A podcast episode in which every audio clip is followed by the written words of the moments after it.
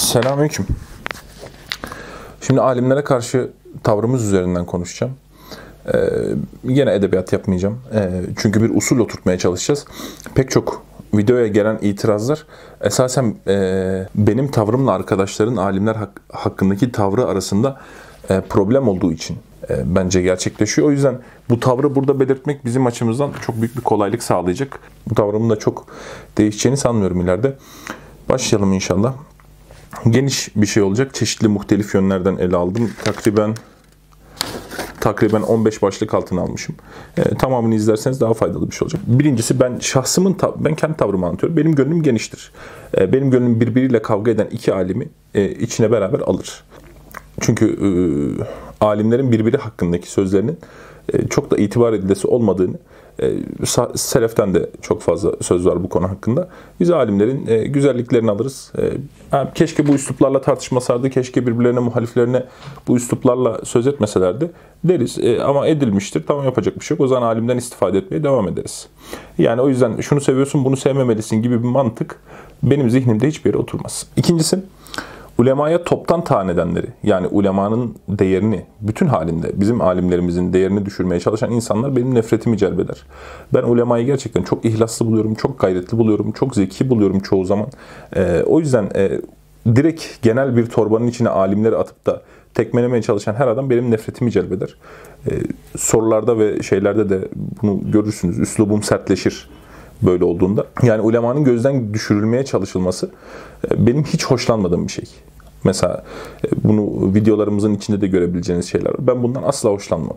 Yani ulema alim tenkit edilir. Gözden düşürülmeye çalışılmaz. Değil mi? Alimin delili çürütülür. Kendisi çürütülmeye çalışılmaz. Üçüncüsü, büyük hayatlar hakkında konuştuğunuzu bilin. İnsanlar hakkında konuşurken. E, ufak tefek noktalara veya e, itiraz edilebilesi sözlerine itiraz edip de alimler hakkında böyle hakaret hamiz konuşan insanlarla hiçbir zaman iyi geçinmedim. Geçinmeyeceğim de muhtemelen. Büyük hayatlar hakkında konuştuğunuzu bilin. Yani bu insanlar neler çektiklerine bir bakın. O yüzden hayatları hakkında konuşurken biraz edepli adaplı olun. Bu işin ahireti var. İşler sadece dünyada değil. Bu alimlerin çoğu e, ümmetin değeridir. Ümmetin değerlerine e, ümmetin içinden 3-5 tane çol çocuğun laf etmesi hiçbir zaman kabul edeceğimiz bir şey değildir. Alimler birbirlerini tenkit ederler, alimler birbirleri hakkında sert de konuşabilirler. Bu bizi bağlamaz. Biz ilim talebesiyiz. Bir diğer mesele ben okuduğum her kitapta ana ekseni önce görmeye çalışırım. Yani eserin gönyesi 15 ciltlik bir eser yazıldıysa bu eserin e, ana akış yönü nedir? Nedir? Baktığım zaman onu faydalı bulursam, ana akışı tespit ettiğimde onu faydalı bulursam hataları sadece belirtirim. Burada sadece hata vardır, şu hatalıdır ama bu kitap çok güzel bir kitaptır derim. E, bunu bütün alimler için böyle okumaya çalışırım kitapları. Ana akışı kötü gördüğüm zaman kitabın esasını beğenmem ve tavsiye etmem. E, ve sevdiğim alimlerin hatalarını belirtirim. Çünkü kitabı tavsiye etmişim. O zaman hatalarını belirtmem gerekir. Sevmediğim şahısların da kitaplarını tavsiye etmem. Güzelliklerini anlatırım. E, Burada insanlar çok büyük hatalara düşüyorlar. Yani e, güzellik buldum. Mesela diyelim ki hiç sevmediğimiz bir adam e, işte bidat ehli ve benzeri bir tip. E, bu adam mesela diyelim ki Kur'an'ın bilimsel mucizeleriyle ilgili güzel çalışmalar yapmış. Ben bu şahsın çalışmasını alır anlatırım. Kitaplarını tavsiye etmem. Yani e, kitaplarını tavsiye etmemden kastım sıfır olan birisine. Tabii ben mütalaa eden bir ilim ehlini kastetmiyorum burada. E, o yüzden bir şahsın sözlerini, güzel sözlerini nakletmemiz veya başka bir büyük alimin hatalarını aktarıyor olmamız veya bizce hata görünen şeylerini anlatıyor olmamız e, bu işte alime taan etti de şunu sevdi de filan gibi bir e, takım taraftarlığı saçmalığı içinde anlaşılmamalı. Bir diğer mesele şunu bilmek gerekir. E, alimlerin isimleri veya cisimlerinin büyüklükleri, ümmet içinde kapladıkları o hacim, büyüklükleri e, sözlerinin doğru olduğu anlamına gelmez. Yani herhangi bir ilmi mesele konuşuyorsak bunu ilim talebesi için söylüyorum. Cahiller veya avam için söylemiyorum. Eğer ilim talebesiyseniz e, hiçbir alimin ismi e, delil değildir. Delil olan alimin delilidir. Zaten o alimi büyük alim yapan delillerinin çokluğudur. Delillere hakim olmasıdır. Nebi Aleyhisselam dışında sözü için delil aramayacağımız bu ümmet içinde hiç kimse yoktur. Herkesin sözüne delil ararız. Zaten bunu bir sahabe meselesine tartışma vardır. Sahabe kavilleri delil midir diye bunu bir videosunu çekmeye çalıştık. Ee, çok az izlendi. 150 falan izlemedi şu an. Ee, onun dışında diğer şahıslar yani sahabeden sonra gelen şahıslar için değil mi İmam-ı Azam diyor o adamsa ben de adamım. Hasan Basri'ye itiraz ettiği zaman o adamsa ben de adamım. Çünkü deliline itiraz ediyor. O yüzden şu şundan büyük alimdir. O zaman bunun sözü bunun sözünü çürütmüştür sözü ilimle hiç iştigal etmediğinizi gösterir. Yani ben geçen Ali Ülkari'ye taan eden bir adamın yazısını gördüm. E şey şey diyor işte Suyuti ondan daha büyük hadisçidir. Suyuti bu söze karşı çıkarak İmam Ali Karni'nin sözünü çürütmüş. Ya bu bu işte mesela ilimle hiç iştigal etmemiş bir adamın sözüdür. Yani Suyuti daha büyük alimdir vesaire bu mesele bu bağlamda değiliz. Ama Ali Ülkari'nin delili daha güçlüyse Suyuti daha büyük alim olsa dahi e, Ali Ülkari haklıdır. Bunun e, çok fazla örneği vardır. Hazreti Ömer'e itiraz eden o kırmızı yanaklı kadın hadisini anlatmıştık. Kadın hiçbir şey değil Ömer'in karşısında ki ama kadın haklı. Delil onda, ayet onda. O zaman Ömer diyor ki tamam sen haklısın ben sustum. Sen kimsin demiyor mesela Ömer. Sen kimsin ne biliyorsun da bana konuşuyorsun filan demiyor. Yani bu iş delille olur, burhanla olur. E, isimle, şahısla olmaz. Sen bir şahsa itiraz ettiğimizde ben bundan daha büyük alemim, ben bundan filancayı daha iyi biliyorum anlamına gelmez bu. E, bir delil ortaya koyar, itiraz ederiz. Muhatap da hayır e, senin deliline itibar etmiyorum derse bizim delilimizi çürütür. Bu çok daha basit bir şeydir. E, o yüzden e, bu tarz itiraz hiçbir şekilde ilim talebesine yakışmaz. E, ilim talebelerinde bunlara aldırış etmemesi gerekir. Çünkü e, alimlerin sözleri de birbiriyle tenakus halindedir. O zaman biz ne yapacağız? Yani elimizde ilim ölçer mi var? Hangisi hangisinden büyük alim deyip onu tercih edelim, bulalım. Veya şey mi yapacağız? E, bu çağda hadi bir test yapalım, en büyük alimi bulalım. Herkes onun söylediğine uysun. Çünkü en büyük alim odur. Diğeri ona itiraz ettiğinde o senden daha büyük bir alimdir. Yani böyle ilim mi olur? İlim dediğin delilden ibarettir. Bunu şeyde e, tefsir usulünden nakletmiştik. İbn Teymiye'den. İlim diyor ya masumdan gelen bir nakildir. Yani Nebi Aleyhisselam'dan gelen bir nakildir. Ya da ispatlanmış, delillendirilmiş bir sözdür. Başka bir şey değildir ilim. O yüzden bu tavrımızı anlarsanız videoları daha kolay anlayacaksınız diye düşünüyorum. Yani mesela biz bir alimi tenkit ettiğimizde, bir alimin bir görüşünü tenkit ettiğimizde bu bizim o alimden daha alim, daha faziletli falan olduğumuz anlamına gelmiyor. Sadece alimin bu kanaatine katılmıyorum. Ben delilini zayıf buldum, daha güçlü deliller var diyoruz. Ve çoğunlukla bir alime itiraz ederken başka bir alime dayanıyoruz zaten. Anladınız mı? Yani biz alime itiraz ettiğimizde bizim ondan daha faziletli ve daha alim olduğumuz anlamında bir söz söylemiş olmuyoruz. İnsanlar bunu çok yanlış anlıyorlar. Hakeza Mevdudi videosunda yazının sahibi e, Hoca Efendi'den ben daha alimim veya daha faziletliyim gibi bir iddiam da yok. Yani ben böyle bir iddianın içinde ortaya konulan deliller zayıf. Mesele bu. Yani kim kim kimin ilmini ölçebilir? E, o yüzden hiçbir alimi de gözden düşürmek şeyimiz yok, gayretimiz yok. Biz sadece ilmin e, esasını korumaya çalışıyoruz. Çünkü alimi değerli kılan şey nedir? İslam'a yaptığı hizmettir. O zaman alimin hatasını biz e, İslam'a mal ettiğimizde alim dolaylı olarak isminin büyüklüğünden dolayı İslam'a zarar verir pozisyona gelmeye başlar. Bunu buna girmememiz lazım. E, ilimlerin vehbi değil kesbi olduğunu bilmek gerekir. Yani bu ilimler Allah tarafından verilmiyor. Herkes çalışarak öğrenmeye çalışıyor. Çalışarak öğrenen de hataydır. Bu doğaldır. O yüzden e, sen falandan iyi mi biliyorsun? İyice işte coştun bilmem ne falan böyle bir şey yok. Ben yani ben bir şey söyleyeyim bu şeye girmem, poza girmem.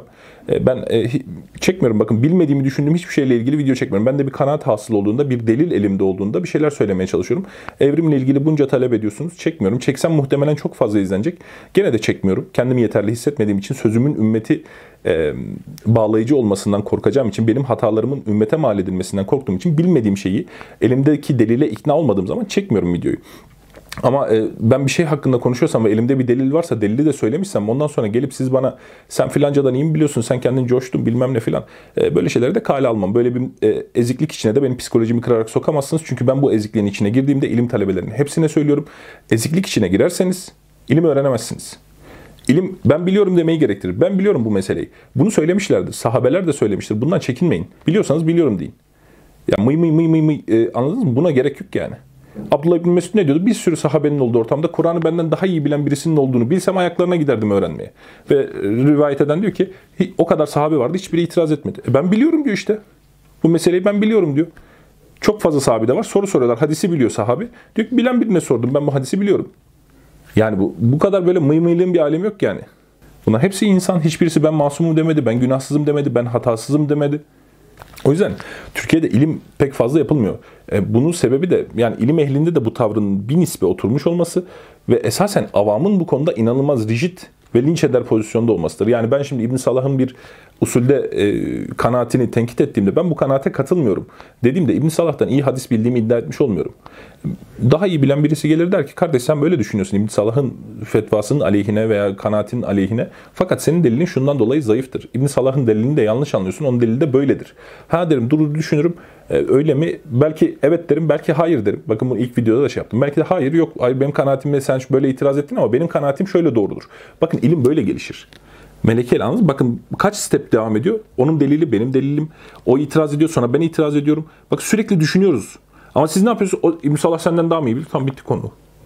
E, o İbn daha sonra gelen İbn daha küçük E, onun ayarında olmayan muhaddisler itiraz etti. E bu nasıl olacak? E, yok. E, İmam-ı Azam'a talebeleri itiraz etti. Değil mi? Yani fıkıh kitaplarımız bunlarla dolu. İmam Muhammed'in, İmam Ebu Yusuf'un kanaatleri e, İmam Azam'dan farklı olduğu noktalar vardı. Bakın bunların hepsini ilim talebesi için söylüyorum. Avamın hadis okuyup, meal okuyup, mealin üzerinden iştahat etmesi bağlamında söylemiyorum. Ama ilim öğrenecekseniz bir cesaret kuşanmanız gerekiyor. Bir denizin içine dalmışsınız. Yani itiraz edeceksiniz. Çoğu zaman itirazınız haksız çıkacak belki. Ama e, itiraz etmeden ilim öğrenemezsiniz. İmam-ı Azam'a itiraz ettiklerinde Ebu Yusuf'la İmam Muhammed'e İmam-ı Azam şey mi diyordu? Sen benden iyi mi biliyorsun filan. Veya sen ondan iyi mi biliyorsun filan mı diyorlardı. Yani böyle ilim mi olur? Değil mi? Oturuyordu soruyordu meclisinde. Meseleye hepsi kanaatini söylüyordu. En son İmam-ı Azam kanaatini söylüyordu. Delile itiraz ediyorlardı. İmam-ı Azam onların delillerine itiraz ediyordu. Ve çoğu zaman da aynı kanaatte birleşememiş kalkıyorlardı. Ama bu fikri yapının, fikri düşüncenin e, güçlülüğünü görüyor musunuz? Bizde var mı bu? Yani bugün Türkiye'de böyle bir ilim geleneği, ilim mantığı var mı? Yok.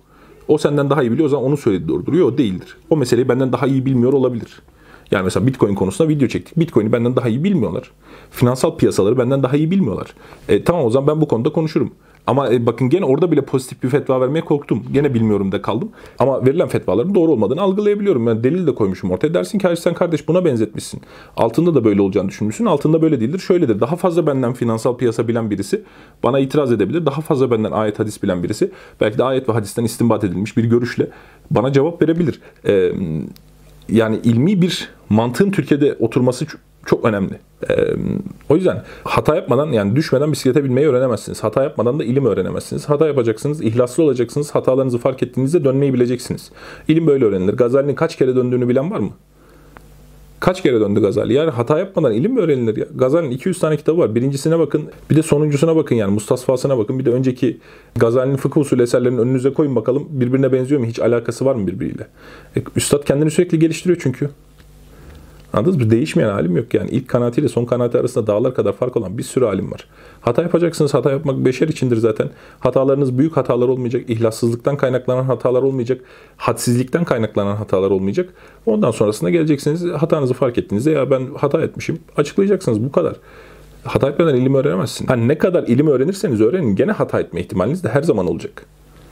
Bu da ayrı bir mesele. Yani hatasızlık gibi bir şey yok ki insan için. Ya şunları şunları şunları öyle bir seviye koyuyor. Sanki hata etmeyecek. Ya mesela tefsirle ilgili bizim e, inşallah Kur'an ilimleri serisi içinde çekeceğiz. Kur'an Kur'an'la ilgili tefsir yapmak isteyen birisinin şu ilimleri bilmesi lazım diyor. Yani bir ilim sıralaması var. Bu ilimlerin hepsini bir arada toplamak bir insanın 300 yılını falan alır.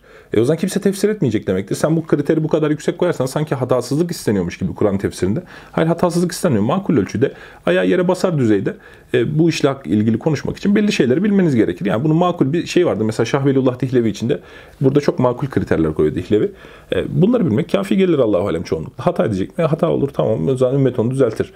Biraz daha meselelere böyle bakmak lazım. Böyle obsesif bir yaklaşımla ilim olmuyor. Ve onların hepsini öğrenseniz bile gene hata etme ihtimaliniz var. Hatasızlık gibi bir şey insan için mümkün değil. Ve haricen e, kavga etmeden, tahkir etmeden, iftira etmeden konuşmayı öğrenebilmemiz lazım alimlerimiz hakkında. E, bu da Türkiye'de çok eksikliği olan bir mesele. Çünkü e, biz şöyle yapıyoruz yani herkes bir taraf alimini alıyor ve onu öyle böyle yüksek bir pozisyona koyuyor. Sanki o insan değil ve sürekli o alimi övüyoruz. Yani o derecesine ulaşılmaz birisi. Yani neden? Bu bir insan değil mi? E, anladınız mı? Böyle bir seviyeye getiriyoruz alimleri. Böyle ulaşılmaz bir yere getiriyoruz ve sonra sadece onları prestij ediyoruz, övüyoruz. E, onlar gibi olmaya çalışamıyoruz bu yüzden e, onların örnekliği bizden yok oluyor. Koyduğumuz pozisyondan dolayı. Beşer üstü bir pozisyona e, bir nispi aldığımız için. E, bu da çok ilmi geleneğimizi sarsıyor bence.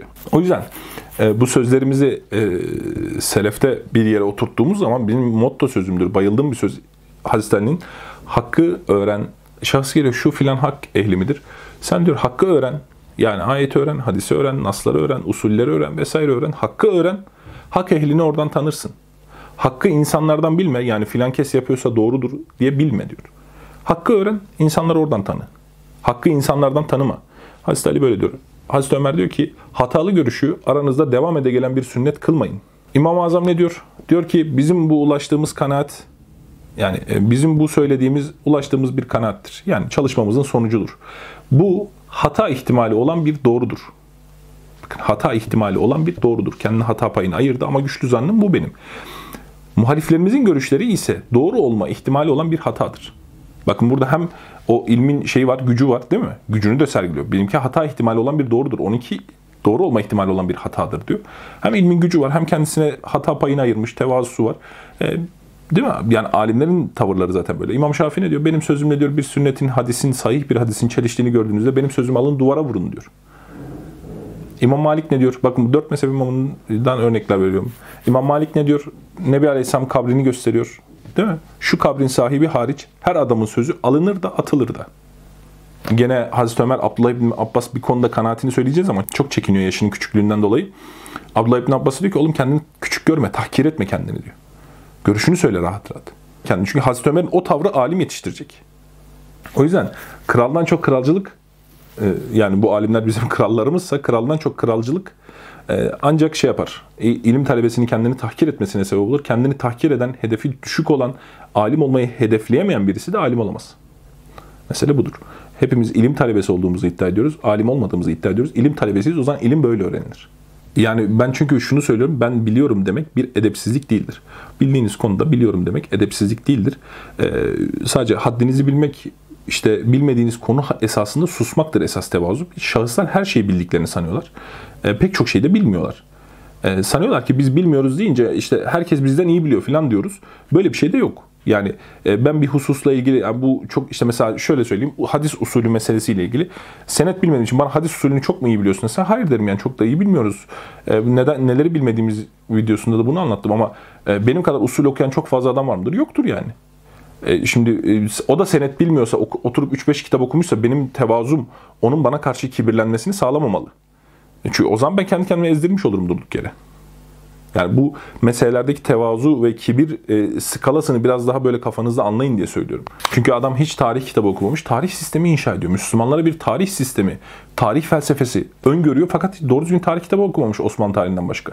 E şimdi e, bu şahsınki kibir değil, ama biz ona itibar ettiğimizde birileri ona çok biliyor muamelesi yaptığı için biz diyeceğiz ki tamam o üstad benden daha iyi biliyordur falan diyecek halimiz yok yani.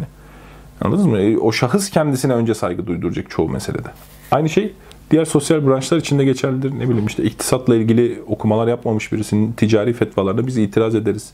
Hele hele ticari fetvaları e, iktisadi kanaatlerinin üzerine inşa ettiyse ve iktisadi kanaatleri çok zayıfsa biz doğal olarak iktisaden itiraz ederiz. E, ayette hadisten delil getirdiyse onlara da bakarız. Ama e, şahıs bir ticari fetva veriyor. iktisadi bir fetva veriyor. Mesela Bitcoin ile ilgili fetvası gibi. E, bu fetvayı iktisadi temellere dayandırmaya çalışıyor. İşte manipülasyondur diyor arkasında devlet yok ve benzeri filan dediği zaman e biz de deriz ki yani sen kusura bakma çok fazla iktisat bilmiyorsun yani. E, biliyor olsan böyle demezsin manipüle edilmeyen bir şey mi var piyasada? Vesaire deriz yani veya işte ne bileyim faiz gibidir bu filan denir. Derim ki üstad piyasanın nasıl işlediğini bilmiyorsun. Ne kadar zarar ediliyorsa o kadar da kar ediliyor.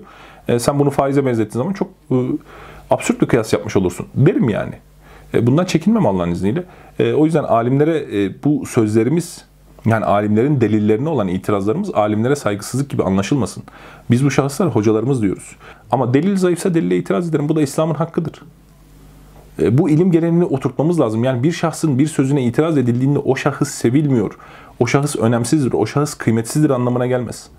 Bu mantığı oturtmamız lazım Müslümanlar arasında.